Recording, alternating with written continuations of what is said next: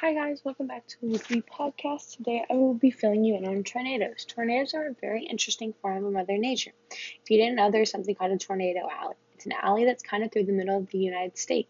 Tornado alley is a term used by the media as a reference to areas that have higher chances of tornado, which goes through northern Texas, Oklahoma, Kansas, Nebraska, Iowa, and South Dakota are the main states. They also go through Minnesota, Wisconsin, Illinois, Missouri, Arkansas, North Dakota, and Ohio. Do you know how tornadoes are formed?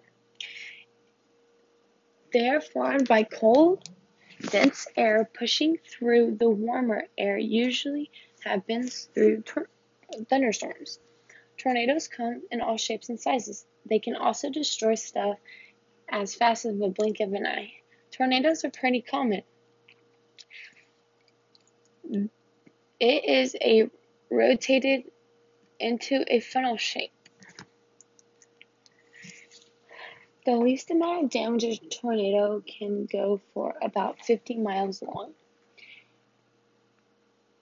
Did you know that there's a time range for when tornadoes happen from 3 p.m. to 9 p.m. most of the time?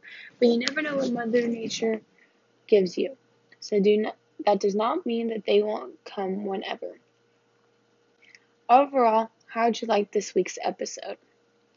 Did you learn anything? Tornadoes are very interesting. I hope you enjoyed it and I hope to see you for next week's episode.